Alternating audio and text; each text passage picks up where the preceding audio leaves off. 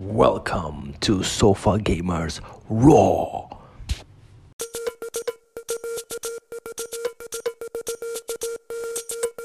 What up, podcast? Bex here. I hope you guys are having a great day. Today, I want to talk with you about a concept that is very interesting, that is very printed in, in some cultures, which is the fear of going back to the places where you were happy. I don't know if it's just in Portugal, but here there is kind of like this common uh, or popular saying that it says that we shouldn't go back to those places where we were happy. I always kind of doubted that and uh, questioned that and reflected upon the origin of where this idea comes from. And after a while, I think I kind of understood something at least about it, not the full picture, probably. So I want to talk about this in real life and then make the bridge, as always, with the world of video games because this in video games happens to me. And but first, let's go to real life. Imagine there's a place where you were in your life at some point that was important for you, that made you create some sort of attachment, made you experience deep emotions and feelings that so far you couldn't anywhere else. Could have been during a holiday period, could have been during a season where you were studying, could have been moving abroad. I mean, there are so many scenarios. I just gave three examples, but you get the point. And if you try to remember all that happened and how you felt, and if you were in those places only once in your life and you never came back, try to think why you never went back there. You can do that after you finish the episode, that's fine. but at least bring those memories bring those times and i specifically want to focus into something positive. So something that brought you joy happiness feelings of excitement of new experiences of a new life. I mean, something that was extremely positive for you, a sense of discovery, of adventure. And since that event or since that period that you passed and enjoyed in that place, you never went back and you kind of feel inside like there's an inner fear of going there, being in the same place, surrounded by the same things, but then something's missing, right? I believe there are a few things that if you had a chance to go back to those places where you were happy once and you didn't feel the same level of joy, one, you are a different person now. You changed. Change is growth normally. I at least I'm talking about that kind of change. You experience inner growth. You evolved as a human being. You see a lot of things in your life differently. So, kind of naturally, that will not be the same, obviously. Number two, there's this kind of forcing that we do when we go to those places that we try to recreate somehow similar memories. Sometimes you go and you buy the same ice cream, or you go to the same shop, or you buy the same t shirt, or you walk the same path, you know? And then you are remembering all that, but then it doesn't feel the same. And again, we kind of project as well the ideal experience that, of course, there are no two similar situations in our life. Have you ever lived a day that is exactly the same twice in your life? I don't mean like doing the same thing, like if you have something very boring, or if you have a job that is very mechanical, or if you were through a phase that you had to do the same things again and again, or if you have a very static routine. That's not what I'm talking about. I'm talking about the kind of thoughts that pass through your head throughout the day you can have the same things happening all the time for months or sometimes even years, but each day is different. Do you understand what I mean? Like what goes through your mind, it's different. You can look to the same building, you can look to the same path you walk, and it's different. If you look to the sky, every day the sky is different, unless you have no clouds. there's always something different, even in the light that comes through. So that attempt to recreate that perfect scenario, it's basically impossible. So that might create some frustration. Now let's imagine that all this that I just said was just in the form of thoughts and that you actually never had the chance to go to those places again and try to recreate situations that you wanted to relive once again. So you thought of all this, and then there's the questioning that comes. You'll question yourself, like, hmm, would it really be that way? Can I really be that happy or feel the same joy? Or you already assume that, ah, no, I know it's gonna be different, it's not gonna be so good. But here's my question for you now.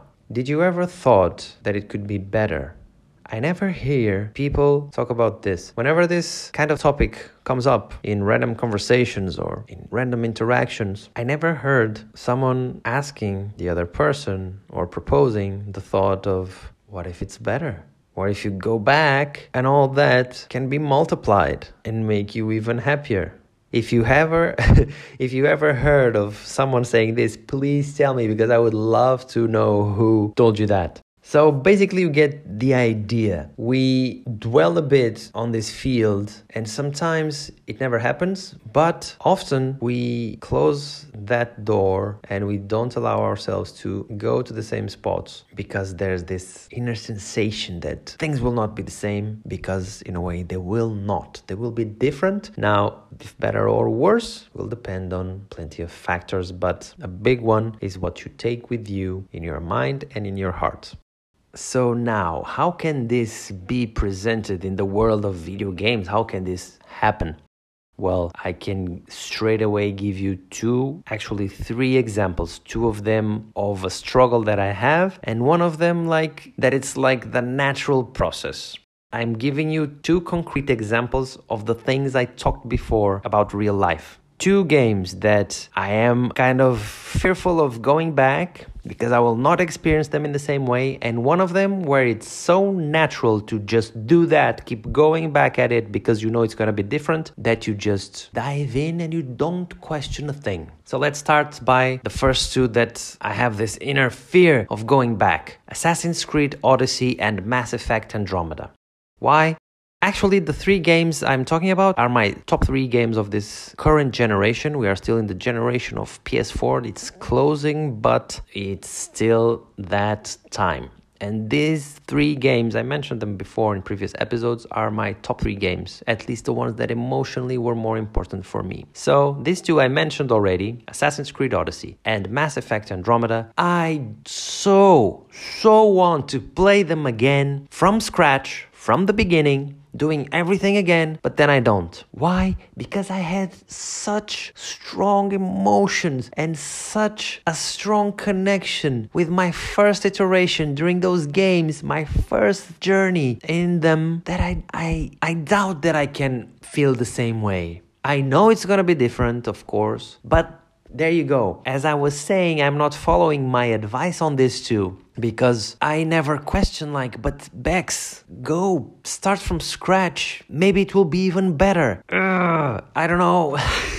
Something is holding me back so strongly, and I want to keep just those initial and kind of original memories of those two games. I want to start them, but at the same time, I don't want to start them again.